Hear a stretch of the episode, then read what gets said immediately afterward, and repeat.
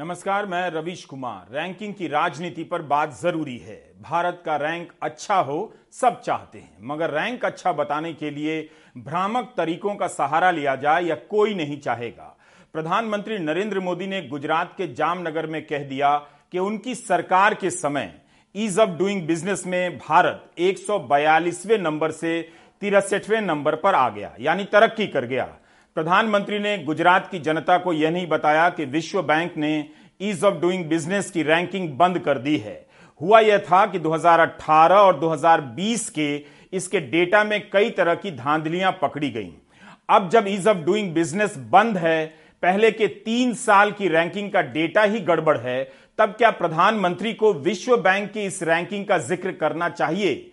आखिर इसकी क्या मजबूरी है कि जो रैंकिंग संदिग्ध है उसमें धांधलियां पकड़ी गई हैं बंद की जा चुकी है उसका हवाला प्रधानमंत्री जामनगर की जनता को क्यों दे रहे हैं यह खबर न जाने कितनी जगह छपी होगी परीक्षाओं में पूछा जाएगा लोग रटते रहेंगे इस तरह से एक आधारहीन तथ्य तथ्य बनकर पब्लिक स्पेस में जगह बना लेता है ઈઝ ઓફ ડુઈંગ કાયદેસર નિયમો બદલ્યા વ્યવસ્થાઓ બદલી અને એના કારણે દુનિયાભરમાં આપણો જે રેન્કિંગ હતું ને એમાં જબરદસ્ત ઉછાળો આવ્યો પહેલા હું જયારે બે હજાર ચૌદમાં આવ્યો પ્રધાનમંત્રી તરીકે તમને સેવા કરવા મોકલ્યો ત્યારે ભારત એકસો બેતાલીસ નંબર ઉપર હતું બોલો દુનિયામાં એકસો બેતાલીસ નંબર પાંચ છ વર્ષ મહેનત કરીને અત્યારે આપણે દોડતા દોડતા તેસઠ પર પહોંચી ગયા છીએ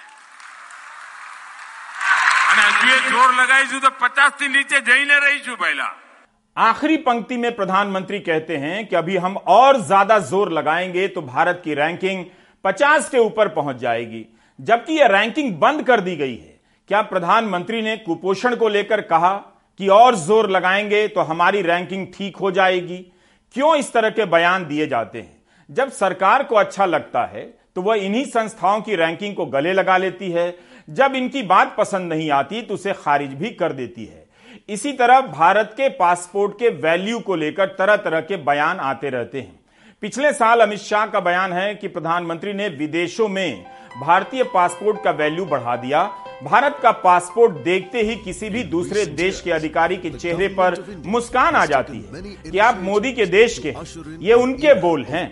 जबकि पासपोर्ट के वैल्यू का संबंध इस बात से होता है कि कितने देश भारतीय नागरिक को वीज़ा के झंझट से मुक्ति देते हैं। आप केवल पासपोर्ट के आधार पर उन देशों की यात्राएँ कर सकते हैं, वीज़ा की ज़रूरत नहीं होती। द हेनली पासपोर्ट इंडेक्स ही इसकी सूची तैयार करता है। कि किस देश के पासपोर्ट से आप बिना वीज़ा के दूसरे देश में यात्रा कर सकते हैं। जापान पहले नंबर पर है। जापान के नागरिकों को एक सौ तिरानवे देशों में जाने के लिए वीज़ा की ज़रूरत नहीं पड़ती। 2022 में भारत इस रैंकिंग में सत्तासीवें स्थान पर था, क्योंकि 60 देश थे जो भारत के पासपोर्ट पर बिना वीज़ा के प्रवेश देते थे। 2013 में इन देशों की संख्या बावन थी। मनमोहन सिंह के आठ साल के कार्यकाल में भारत ने 27 ऐसे देशों को जोड़ा जहाँ आप बिना वीज़ा के जा सकते हैं। प्रधानमंत्री मोदी ने अपने आठ साल के कार्यकाल में आठ देशों को जोड़ा जहाँ आप बिना वीज़ा के जा सकते हैं। एक जानकारी और है, मनमोहन सिंह के समय में भारत ने 27 देश तो जोड़े, लेकिन पासपोर्ट के वैल्यू के मामले में तीन अंकों की गिरावट आ गई। प्रधानमंत्री मोदी के समय में आठ देशों को ही जोड़ा गया तब भी भारत की रैंकिंग 11 अंक नीचे चली आई, छिहत्तर से गिरकर सत्तासी पर। ऐसा इसलिए हुआ कि दूसरे देश भारत से आगे निकल गए। इसके बाद भी हमारे नेता पासपोर्ट के वैल्यू को लेकर भ्रामक बयान देते रहते हैं। पिछले साल 14 अक्टूबर को गृहमंत्री अमित शाह ने बयान दे दिया कि प्रधानमंत्री मोदी ने भारत के पासपोर्ट का वैल्यू बढ़ा दिया है। इस साल पीयूष गोयल का एक बयान है। वे अपने बयान में एक सावधानी बरतते हैं।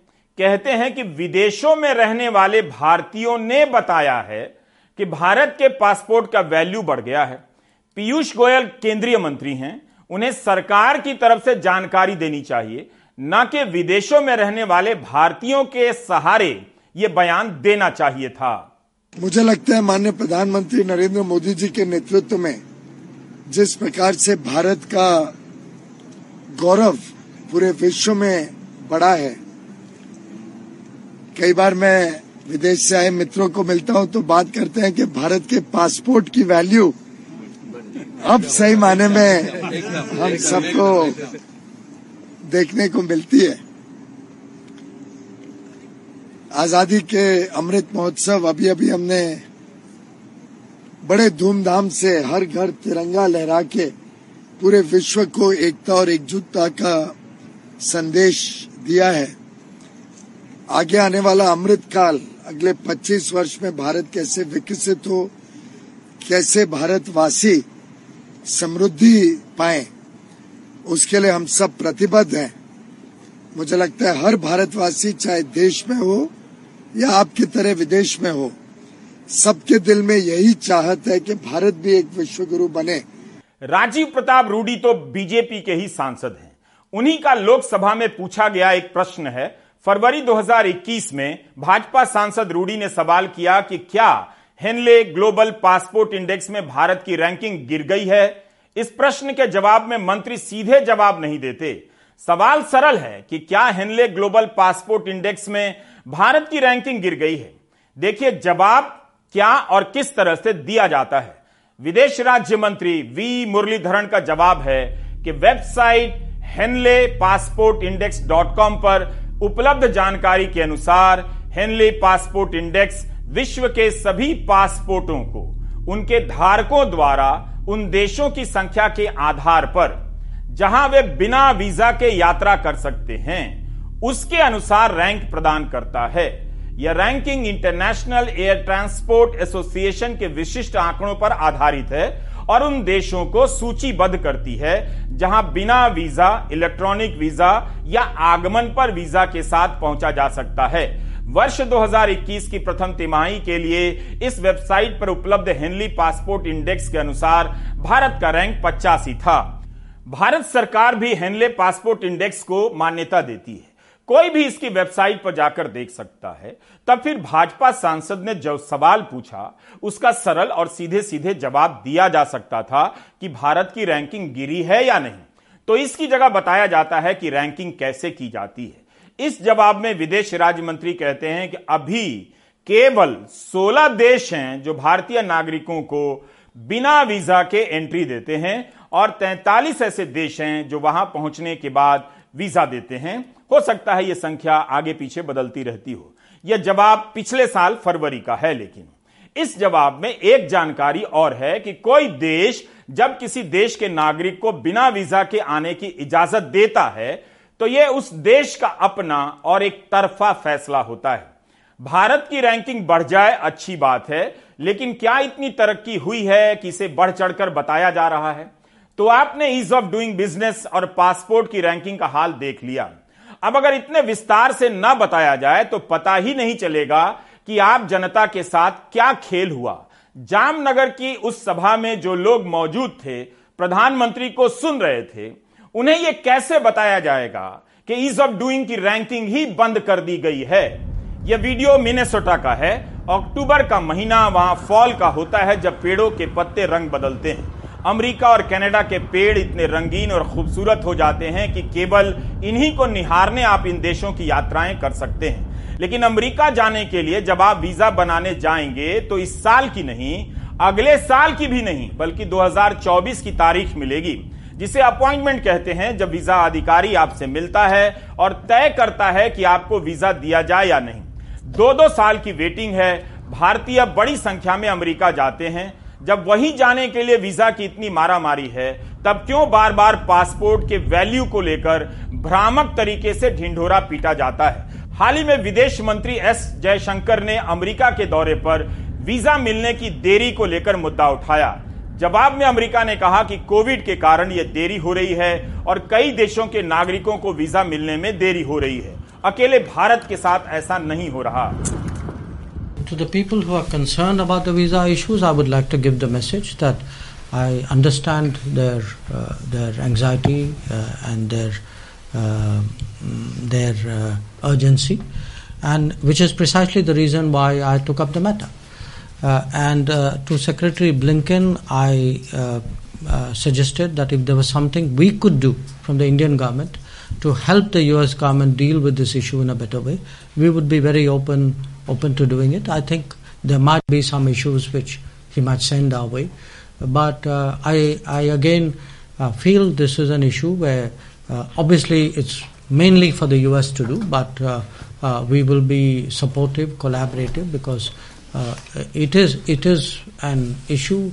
I mean, because we have today, and, and I and I hear this on a very regular basis in India. I mean, there are families who are not able to meet. There are people who can't keep their business appointments.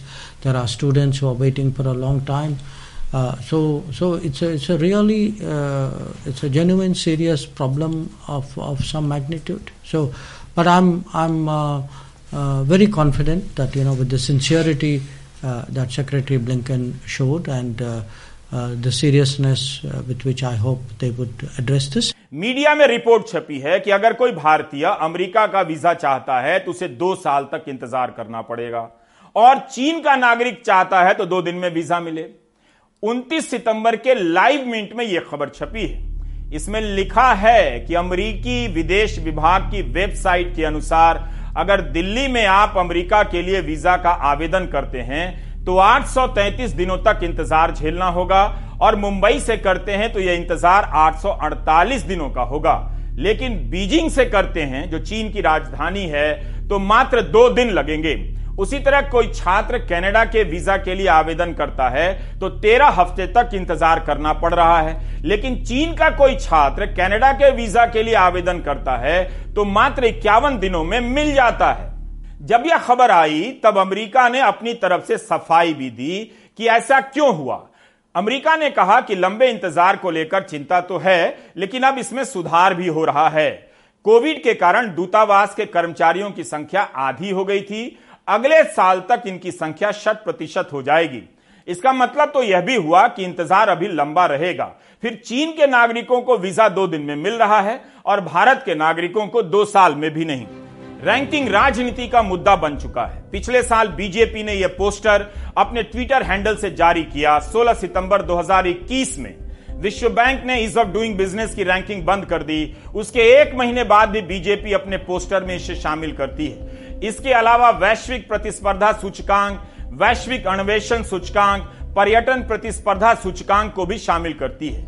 जहाँ कुछ सुधार हुए हैं, BJP उसे चुन लेती है, लेकिन जहाँ गिरावट आती है, उसे छोड़ देती है। अगर रैंकिंग की राजनीति ही करनी है तो फिर इसमें दुनिया के सबसे प्रदूषित शहरों को लीजिए, कुपोषण को लीजिए, गरीबी को लीजिए, भूखमरी से लेकर प्रेस की स्वतंत्रता की रैंकिंग का भी ज़िक्र किया जा सकता था। ये सारे मुद्दे आबादी के बड़े हिस्से को प्रभावित करते हैं। इनमें खराब रैंकिंग आती है, तब सरकार ठीक से संज्ञान भी नहीं लेती, स्वीकार भी नहीं करती है। भ्रम का जाल इतना गहरा है कि कई बार इसका पर्दाफाश करते करते थक जाता हूँ। क्योंकि गलती तो एक बार होती है। जब बार बार गलती दोहराई जाती है, तब आप कितना और कब तक इसे गलत साबित करते रहेंगे। इसका तरीका यही है कि जितनी बार भ्रम फैले, उतनी बार तथ्य बताइए। रैंक में सुधार अच्छी बात है, लेकिन उस रैंक की भी चर्चा सरकार करे, जिसमें भारत का प्रदर्शन खराब होता जा रहा है। दो चार का ढिंडोरा पीटेंगे तो बाकी को भी खोजकर निकाला जाएगा, जिन्हें सरकार बताना नहीं चाहती। जब भी कोई मंत्री बयान देता है कि भारत की सड़कों को अमेरिका जैसा बना दिया जाएगा, वो बयान तुरंत हेडलाइन बना दिया जाता है। लेकिन जब भारत की सड़कें गड्ढों से भर जाती हैं, उसकी चर्चा गायब कर दी जाती है।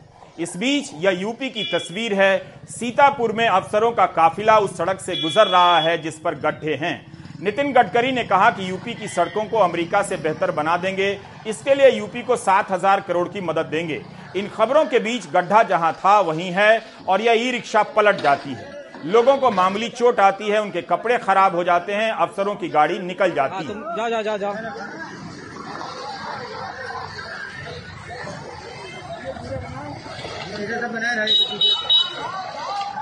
भैया यार।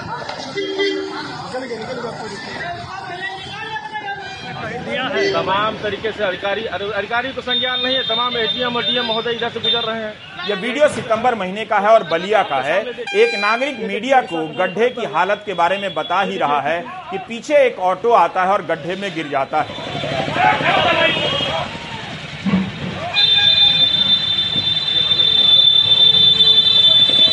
हम आपको यह भी बताना चाहते हैं कि हाल ही में लखनऊ में भारतीय रोड कांग्रेस का सम्मेलन हुआ। वहाँ परिवहन मंत्री नितिन गडकरी ने कहा कि 2024 के पहले यूपी की सड़कों में पाँच लाख करोड़ का निवेश होगा। यह खबर छपी है। अगले दो साल में पाँच लाख करोड़ का निवेश होगा। क्या आप सोच सकते हैं कि यूपी की सड़कों पर किस तरह नोटों की बरसात होने वाली है? एक बयान में सात हज़ार करोड़ है, एक बयान में पाँच लाख करोड़ का निवेश। रेंज में कोई कमी नहीं, हेडलाइनें भी उछला करती होंगी, खुद से बतियाती होंगी। ये क्या कह दिया, ये क्या हो गया? अगर इन पैसों से गड्ढे गायब हो जाएँ तो कमाल हो जाए। आप यूपी के अखबारों में, गड्ढों में गिरने से हो रही मौतों की खबरों को सर्च कर लीजिए। तो पता चलेगा कि जब बारिश नहीं होती है, तब भी ये गड्ढे लोगों की जान ले रहे होते हैं। बारिश के समय इतना ही फ़र्क आता है कि किसी की जान लेने का दोष गड्ढों के अलावा बारिश में भी बढ़ जाता है। गड्ढा यूपी का एक बड़ा राजनीतिक मुद्दा है। 2017 में जब योगी आदित्यनाथ मुख्यमंत्री बने, तब उन्होंने कहा कि 15 दिनों में गड्ढों को भर देंगे। इस बार भी मुख्यमंत्री योगी आदित्यनाथ ने 15 नवंबर तक सभी गड्ढों को भरने के निर्देश दिए हैं। इसका मतलब है कि यह मसला सीधे मुख्यमंत्री की नज़र में है। इसके बाद भी आपको हर महीने गड्ढों में गिरकर कभी स्कूल जा रहे बच्चे की मौत की खबर मिलेगी तो कभी दफ्तर जा रहे कर्मचारी की। जब सड़क बनती है, तब नेता कहते हैं ऑल वेदर रोड बन गई है, कोई भ्रष्टाचार नहीं हुआ है। यानी किसी मौसम में यह सड़क खराब ही नहीं होगी। जब बारिश में धंस जाती है, तब ऑल वेदर रोड वाले बयान भुला दिए जाते हैं। एक उदाहरण के लिए, मई महीने की यह खबर देखिए, जो बुलंदशहर से है, अमर उजाला में छपी है। इसमें लिखा है कि ज़िले की 700 किलोमीटर सड़कें क्षतिग्रस्त हैं। मई का महीना है। यह भी लिखा है कि सड़कों के गहरे गड्ढों की वजह से आए दिन दोपहिया वाहन सवार गिरकर चोटिल हो रहे हैं। हाल ही में औरंगाबाद, जहांगीराबाद मार्ग पर गड्ढे में बाइक गिरने से एक महिला की मौत हो गई। इस रिपोर्ट में उन तमाम सड़कों के नाम है जिन पर गड्ढों ने हमला कर दिया है। यह मई की खबर है। अब यह 11 अक्टूबर के वीडियो हैं और बुलंदशहर के यह सड़क बुलंदशहर की मुख्य सड़कों में से हैं। इसकी हालत बता रही है कि मई की खबर और अक्टूबर की खबर में खास अंतर नहीं आया है। समीर अली ने शहर की कई सड़कों का हाल लिया। सियाने अड्डे से लेकर काले आम तक दो तीन किलोमीटर की सड़क का हाल बुरा है। काली नदी रोड और शिकारपुर से दिल्ली हाईवे का भी हाल बहुत अच्छा नहीं। वर्लीपुरा रोड के तो क्या ही कहने। इस एंबुलेंस में जो भी मरीज़ होगा, उसकी क्या हालत हो रही होगी, आप अंदाज़ा लगा सकते हैं। इन गाड़ियों की हालत भी थोड़े दिनों में जर्जर हो जाएगी। लोग बता रहे हैं कि आए दिन इन गड्ढों में लोग गिरते रहते हैं। क्योंकि हर दुर्घटना, बड़ी दुर्घटना नहीं होती तो रिपोर्ट भी नहीं बनती। गाड़ियाँ खराब होती रहती हैं। यूपी सरकार को हर दिन गड्ढा रिपोर्ट जारी करनी चाहिए कि आज यूपी में कितने लोग गड्ढे में गिरे हैं कितने लोग गिरने से मरे हैं कितनी गाड़ियाँ टूट गई हैं कितनों की हड्डियाँ टूट गई हैं और कितने लोग अस्पताल में भर्ती किए गए हैं। ये कम से कम छः महीने हो गए सड़कों खराब हुए। डिवाइडर गिरते रहते हैं उठते रहते हैं तो गाड़ी ठुकती रहती है इनमें छोटी मोटी बड़ी गाड़ी सब। हाँ। और अभी पाँच दिन पहले की बात है एक धान से बड़ा ट्रक पलटा था उसमें सात सौ बोरी थी उस ट्रक में। हाँ। वो पलटा था ट्रक यहाँ पे। और और शुक्र करो कि कोई हादसा गंभीर हादसा नहीं हुआ। इस समझ लो समझ लो पूरा रोड जाम हो गया था रात में। और अब मेला निकला था मेले के टाइम में इन्होंने तो अब थोड़ा बहुत सही खाना पूरी कर दिया सिर्फ़। अब वो खाना पूरी बंद कर दी इन्होंने। रोज़ाना मट्टी डालते हैं और कीचड़ होती है लोग फिसलते हैं बाइक वाले। डेली दिन में दस बीस आदमी रोज़ाना फिसल जाते हैं बाइक वाले कम से कम इसमें। चोट लगती है लोगों को। गंभीर चोट लगती है बहुतों की। एक एक लेडीज़ थी उसके गोदी में तीन महीने का बच्चा था। वो बाइक पर ऐसी गिरी कि उसके उसे उठा भी नहीं गया। और बच्चे को भी चोट लगी थी उसने। मगर कोई ध्यान नहीं देता इस बारे में। दरअसल मीडिया बड़ी खबरों के नाम पर इन खबरों को ही गायब कर देता है और प्रशासन की लापरवाही के कारण हर दिन लोग कहीं ना कहीं मर रहे होते हैं। उनकी जान की कीमत कुछ नहीं होती। स्थानीय अखबारों में यह खबरें छपती हैं, मगर असर नहीं होता। सोचिए अगर दो दिनों तक यूपी के तमाम जिलों से गड्ढों के वीडियो चैनलों पर चलने लग जाएँ तो प्रशासन कितनी तेज़ी से काम करेगा? सरकार की वाहवाही भी होगी और आम लोगों की जानें बच जाएँगी। हम उदाहरण केवल यूपी का दे रहे हैं, मगर यही हालत बिहार, हरियाणा मध्य प्रदेश में भी है। हमने अपने सहयोगियों से हाल फ़िलहाल के कुछ वीडियो मंगाए, बलिया से करुणा सिंधु, स्थानीय पत्रकार, हरदोई से मोहम्मद आसिफ, उन्नाव से गौरव शर्मा, कानपुर से अरुण अग्रवाल, हापुड़ और अलीगढ़ से अदनान, सीतापुर से समीर सहारनपुर से अशोक कश्यप, मुरादाबाद से अनवर ने गड्ढों के बहुत सुंदर वीडियो भेजे हैं। खबरें भी भेजी हैं। अब आप अपने स्क्रीन पर इन वीडियो को देखते हुए अमर उजाला में छपी कुछ खबरों को भी सुनेंगे, जो सितंबर और अक्टूबर के महीने में अलग अलग जगहों से छपी हैं, ताकि अंदाज़ा हो कि यह समस्या कितनी बड़ी है। तो इन बातों का ध्यान रखते हुए आगे की खबरें सुनिए और देखिए भी। इसी 10 अक्टूबर को मेरठ से खबर छपती है कि एक गड्ढे में स्कूटी चला रहा युवक केशव मेहता गिर जाता है। पीछे से आ रही ट्रैक्टर ट्रॉली ने उसे कुचल दिया। मौके पर ही मौत हो गई। पीवीएस मॉल से चंद कदम दूरी पर यह गड्ढा बना हुआ था। 11 अक्टूबर की खबर शामली से है कि बारिश से ज़िले भर की सड़कों पर जानलेवा गड्ढे हो गए हैं, जिन पर सफ़र करना मौत को दावत देने जैसा है सोमवार को गड्ढों की वजह से कक्षा नौ की छात्रा शुचि अग्रवाल की मौत हो गई। शुचि बहन के साथ ई रिक्शा से स्कूल जा रही थी। संतुलन बिगड़ गया और गिर गई। 11 अक्टूबर को ही पीलीभीत से खबर छपी है कि सड़कों में गड्ढे राहगीरों के लिए आफत बन गए हैं। इन गड्ढों में जैसे ही बाइक का पहिया जाता है, सवार गिरकर चुटैल हो जाता है। यह किसी एक जगह का हाल नहीं, अधिकतर सड़कों का हाल है। ई रिक्शा पलट जाती है। 6 अक्टूबर की यह खबर महोबा ज़िले से है। अमर उजाला लिखता है कि महोबा ज़िले में मुढ़ारी खैरारी मार्ग के गड्ढों में ऑटो उछलने से 50 साल के राम सेवक कुशवाहा सड़क पर जा गिरे, गंभीर चोट आने से उनकी मौत हो गई। स्पीड ब्रेकर में वाहन उड़ने से गिरे किसान की भी जान चली गई। अन्य हादसों में बाइक सवार 10 लोग घायल हो गए। तीन अक्टूबर को गाजीपुर के रक्साहा गाँव के शैलेश सिंह अपनी बुलेट से बीज लाने निकले। सड़क के गड्ढे में पानी भरा था और गिर गए, मौत हो गई। 24 से 27 सितंबर के बीच अमर उजाला में बिजनौर, फिरोजाबाद, फतेहाबाद से खबरें छपी हैं। बिजनौर की खबर में लिखा है कि बिजनौर शहर में रेलवे फाटकों के पास सड़कों पर गहरे गहरे गड्ढे हो गए हैं, जिनमें गाड़ियाँ हिचकोले खा रही हैं। गड्ढों की वजह से कई बार हादसे भी हो गए हैं और हो भी रहे हैं।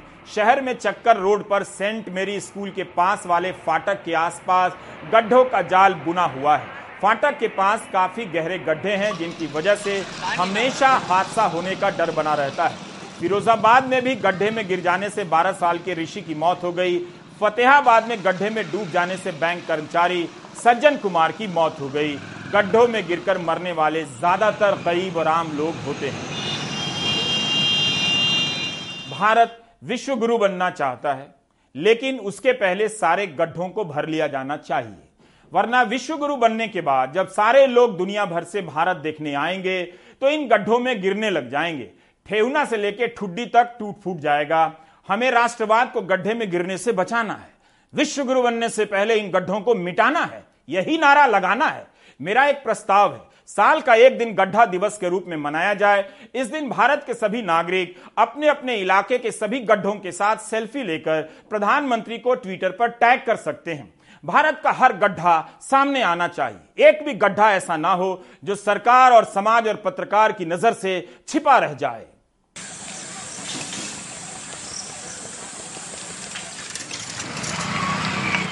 गड्ढा एक धब्बा है। सड़कों के सौंदर्य को बिगाड़ने वाला और गरीबों की जान लेने वाला। गड्ढा भारत की विकासशील सड़कों का राष्ट्रीय रोग है।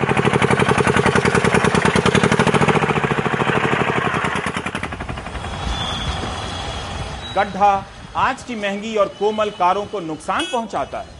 उनके कल पुर्जे कल कल रोते हैं। गड्ढों में गिरकर इंसान छल छल रोता है। काश मेरे पास संसाधन होते तो एक हफ़्ते तक भारत के सभी गड्ढों को राष्ट्रीय पटल पर आने का अवसर भी प्रदान करता। इन गड्ढों को छांट कर इनसे बचकर, सड़कें खोजकर, चलने की प्रतियोगिता कराता। दो गड्ढों के बीच बची हुई सड़क से कोई अपनी बाइक बिना गिरे निकाल ले जाए तो उसे इनाम के तौर पर कपड़े धोने का एक साबुन फ्री में देता। गड्ढा केवल मनोरोग नहीं है, यह हमारे मनोबल का भी परिचायक है। हम गड्ढे में गिरकर जान ही नहीं गवाते, बल्कि गड्ढा होने के बाद भी सड़कों पर चल कर दिखाते हैं। गड्ढा होने के बाद भी हम सड़क को सड़क समझते हैं। उस पर सड़क समझकर ही गाड़ी चलाते हैं और गिर जाते हैं।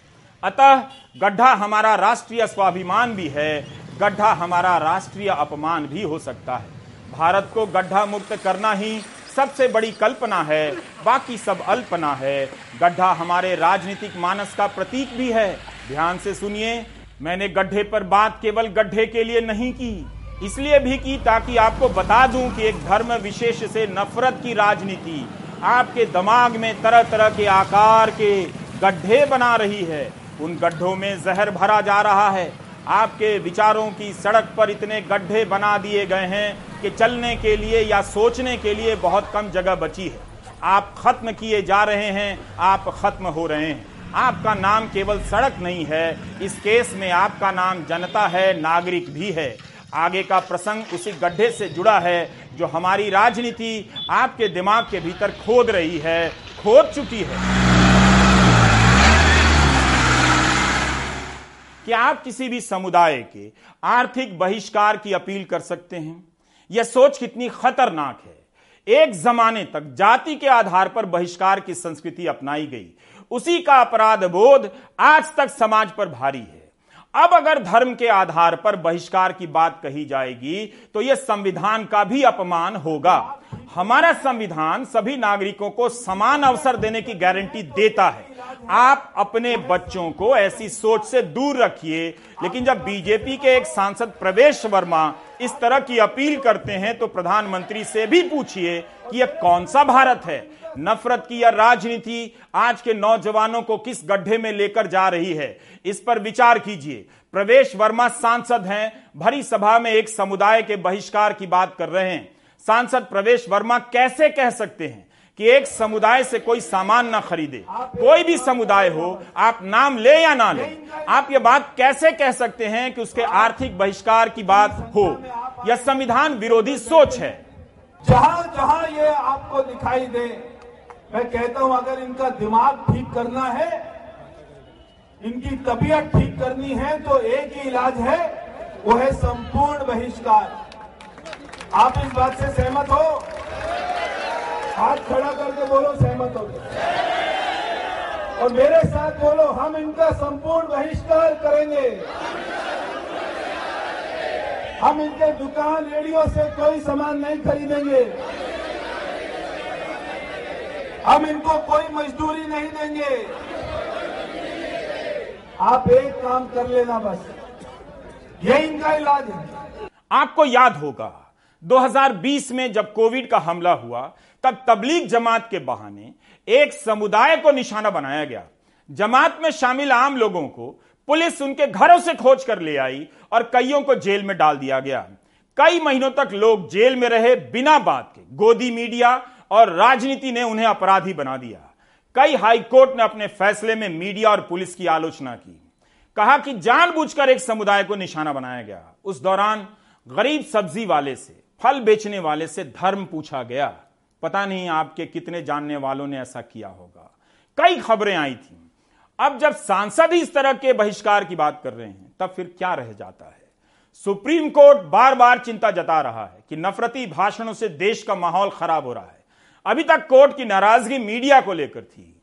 लेकिन अब जब सांसद ही इस तरह की बात कर रहे हैं, तब कोर्ट क्या करेगा? क्या लोकसभा के स्पीकर संज्ञान लेंगे? क्या प्रधानमंत्री कुछ कहेंगे कि ऐसा नहीं कहना चाहिए? कांग्रेस की प्रवक्ता सुप्रिया श्रीनेत लगातार इस सवाल को उठा रही हैं। सरकार कुंभकर्ण की नींद सो रही है। दिल्ली पुलिस जो है, वो अपने आका के खिलाफ जाएगी नहीं। मीडिया जो है, जिसको इस पर बोलना चाहिए, वो स्टूडियस साइलेंस मेंटेन किए हुए है। सुई पटक सन्नाटा है। तो कोर्ट को ही संज्ञान लेना चाहिए। मर्ज़ी आपकी है। मगर इतना ही कहूँगा कि अपने आप को इन नफरती बातों से बचा लीजिए। दुनिया में यह प्रयोग कई बार हो चुका है और जब भी हुआ है, बड़ी संख्या में पढ़े लिखे लोग भी दूसरे समुदाय से नफरत करने लगे और हत्यारे बन गए, क्योंकि किसी समुदाय के बहिष्कार की सोच ने हमेशा ही लोगों को दंगाई और हत्यारा बनाया है। जर्मनी ही अकेला उदाहरण नहीं है। इस बीच खबर है कि जस्टिस डीवाई चंद्रचूड़ भारत के अगले मुख्य न्यायाधीश हो सकते हैं। मगर इससे भी बड़ी खबर यही है कि देश का एक सांसद एक समुदाय के आर्थिक बहिष्कार की धमकी देता है। देश के प्रधानमंत्री उस पर कुछ भी नहीं बोलते हैं। दो साल पहले एक समुदाय के खिलाफ गोली मारने के नारे उनके ही मंत्रियों ने लगाए। तब भी प्रधानमंत्री चुप रहे। इस चुप्पी को नोट करते रहिए और खुद को नफरत से बचाते रहिए। ब्रेक ले लीजिए।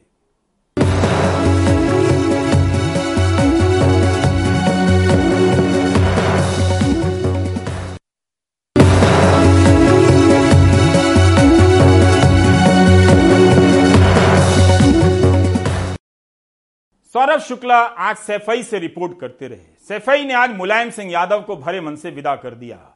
मुलायम सिंह यादव के बारे में हमारे सहयोगी रविश रंजन शुक्ला ने एक प्रसंग लिखा है। 2006 में मुलायम सिंह यादव एक मंच पर मौजूद थे।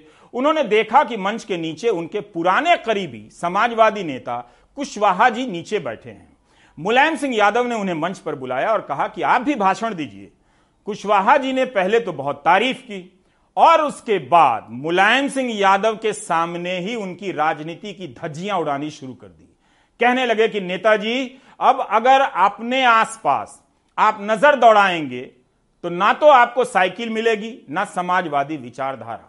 फिर आसमान में उंगली उठाकर नेताजी की तरफ़ देखते हुए कुशवाहा जी बोलते हैं, समाजवादी पार्टी का चुनाव निशान अब साइकिल नहीं, स्कॉर्पियो होना चाहिए। इसके बाद भी मुलायम सिंह यादव नाराज़ नहीं हुए। भाषण के बाद कुशवाहा जी का हाथ पकड़ते हैं और पास बिठा लेते हैं। अगले दिन लखनऊ बुलाकर झांसी विकास प्राधिकरण का उपाध्यक्ष बना देते हैं। आज के नेताजी के सामने कोई ऐसे बोल दे तो ईडी का छापा पड़ेगा और ना जाने कितने महीनों तक बेल नहीं मिलेगी। इस कहानी का सार यही है। मुलायम सिंह यादव को अंतिम विदाई देने उनके विरोधी, सहयोगी, तमाम मुख्यमंत्री सब आए। जिस जयप्रकाश नारायण के नेतृत्व में, उनके आंदोलन के असर में, मुलायम सिंह जैसे नेता उभरे, आज उनका जन्मदिन है। जेपी का जन्मदिन मनाया जा रहा है और उसी तारीख पर उनका एक शिष्य इस दुनिया को अलविदा कह रहा है। भारतीय राजनीति के मुलायम पहलवान पंच तत्व में विलीन हो गए। बयासी साल की मुलायम सिंह का अंतिम संस्कार उनके पैतृक गाँव सैफई में किया गया। मुलायम सिंह के अंतिम संस्कार में तेलंगाना के मुख्यमंत्री केसीआर राजस्थान के मुख्यमंत्री अशोक गहलोत टीडीपी प्रमुख चंद्रबाबू नायडू आम आदमी पार्टी के संजय सिंह बिहार के उप मुख्यमंत्री तेजस्वी समेत कई दिग्गज नेता मौजूद रहे। नेताजी का नाम रहेगा। नेताजी का नाम रहेगा। नेताजी की अंतिम यात्रा में उनके परिवार के लोग और कार्यकर्ता खासकर उनके राजनीतिक प्रतिद्वंदी उनसे जुड़े किस्सों को याद कर भावुक होते रहे। तब उनके दिमाग में ये कभी नहीं आया कि किस पार्टी का है, किस जाति का है, किस धर्म का है, किस क्षेत्र का है। हमेशा उन्होंने मदद की और पूरी मदद की। ये हर पार्टी का व्यक्ति आपको बताएगा। नेताजी ने हमेशा किया काम और उससे हम लोग बहुत कुछ और नई पीढ़ी को सीखना ही चाहिए। मेरा व्यक्तिगत अनुभव तो ये है कि पहली सीढ़ी राजनीति में मुझको उन्हीं ने दी मैं बहुत लोकप्रिय समाज सेविका थी, लेकिन उन्होंने अपना कैंडिडेट न लड़ाकर और इलाहाबाद के मेयर का जब पहला चुनाव जनता से उन्नीस सौ पंचानवे में अपना कैंडिडेट विड्रॉ करके मुझको समर्थन दिया, एक स्वतंत्र उम्मीदवार के रूप में। तीन बार के मुख्यमंत्री और देश के रक्षा मंत्री रहे मुलायम सिंह की सेहत लंबे समय से ठीक नहीं चल रही थी। अब उनके जाने के बाद सपा अध्यक्ष अखिलेश यादव और उनके सहयोगी चरण सिंह के पोते जयंत चौधरी दोनों के सामने बड़ी राजनीतिक चुनौतियाँ हैं। अब आप चौधरी चरण सिंह जी के पोते हैं अजीत सिंह के बेटे हैं अखिलेश जी मुख्यमंत्री रहे आप भी सांसद हैं पहले भी लोकसभा सांसद रहे। अब ये ज़िम्मेदारी आप लोगों के पास है बैटन आपके पास है। आप कितनी चुनौती देखते हैं आगे क्योंकि ना आप अजीत सिंह जी रहे ना मुलायम सिंह जी रहे। तो आप लोगों के लिए कितना मुश्किल रहेगा वो गाइडेंस नहीं? बहुत भावुक पल है इसलिए अभी उम्मीद रखना कि कोई आगे का रास्ता बने। संभव नहीं है। वक्त लगेगा, परिवार को भी वक्त लगेगा इन चीज़ों से आगे बढ़ने के लिए। मुलायम सिंह यादव की राजनीतिक विरासत, अखिलेश यादव भले ही संभाल रहे हों, लेकिन नेताजी के चहेते भाई शिवपाल यादव भी अपने संघर्ष की दुहाई देते रहते हैं। डॉक्टर राम मनोहर लोहिया के प्रभाव में मुलायम सिंह समाजवादी राजनीति से जुड़े। इमरजेंसी के दौरान उन्होंने 19 महीने लंबी जेल काटी। उन्नीस सौ सड़सठ में पहली बार जसवंत नगर सीट से यूपी विधानसभा पहुँचे। 10 साल बाद 1977 में जनता पार्टी की सरकार में राज्य मंत्री बने। उन्नीस सौ नवासी में पहली बार यूपी के मुख्यमंत्री बने और कुल तीन दफ़ा रहे, मगर कार्यकाल कभी पूरा नहीं कर पाए। उन्नीस सौ छियानवे में संयुक्त मोर्चा सरकार में देश के रक्षा मंत्री भी बने। राजनीतिक बाजियों के लिए मशहूर मुलायम ने 1999 में लोकसभा में शक्ति परीक्षण के दौरान सोनिया को नाउमीद किया, मगर 2008 में लेफ़्ट की समर्थन वापसी के बाद यूपीए की सरकार भी बचाई। कायदे कानून तोड़कर बाबरी मस्जिद के गुम्बदों पर चढ़े कार सेवकों पर गोली चलाने का आदेश देकर उन्होंने हिंदुत्ववादी राजनीति की ओर से मौलाना मुलायम का तमगा लिया। लेकिन उनके ना रहने पर सबको उनकी छोड़ी हुई विरासत याद आ रही है, जिसके सामने सांप्रदायिक राजनीति की चुनौती बहुत बड़ी है। नेताजी का पार्थिव शरीर पंच तत्व में विलीन हो गया है। उनकी राजनीति भी अब खत्म हो गई है। अब अखिलेश यादव नेता हैं, पार्टी के अध्यक्ष हैं। अब आगे उनके सामने कई चुनौतियाँ हैं। भले ही नेताजी बहुत सक्रिय ना हो राजनीति में, पर उनकी मौजूदगी बहुत बल देती थी अखिलेश यादव को। भले ही शिवपाल अलग रहते हो, लेकिन नेताजी की मौजूदगी में सब साथ आ जाते थे। तो अब आगे देखेंगे कि क्या शिवपाल यादव, अखिलेश यादव के बीच वो प्रतिद्वंदता बहुत बढ़ जाएगी या फिर एक हो जाएँगे। अखिलेश यादव जो नेताजी का कनेक्ट था, वो वापस से बना पाते हैं कि नहीं, तमाम चीज़ें हैं भविष्य के गर्त में। लेकिन वाकई में ये सबका नुकसान है एक पॉलिटिशियन का जाना और नेताजी का जाना। भारतीय राजनीति में इसको मोदी जी भी स्वीकार रहे हैं, सोनिया गांधी भी स्वीकार रही हैं, मायावती भी स्वीकार रहे हैं। हर एक नेता जो भारत की राजनीति को समझता है, उसका हिस्सा है, वो मान रहा है कि अब एक खालीपन ज़रूर राजनीति में आ गया है भारत की। सैफई में सहयोगी राजेश गुप्ता और अशोक जमाल के साथ, सौरभ शुक्ला, एनडीटीवी इंडिया। आप देख रहे थे प्राइम टाइम। नमस्कार।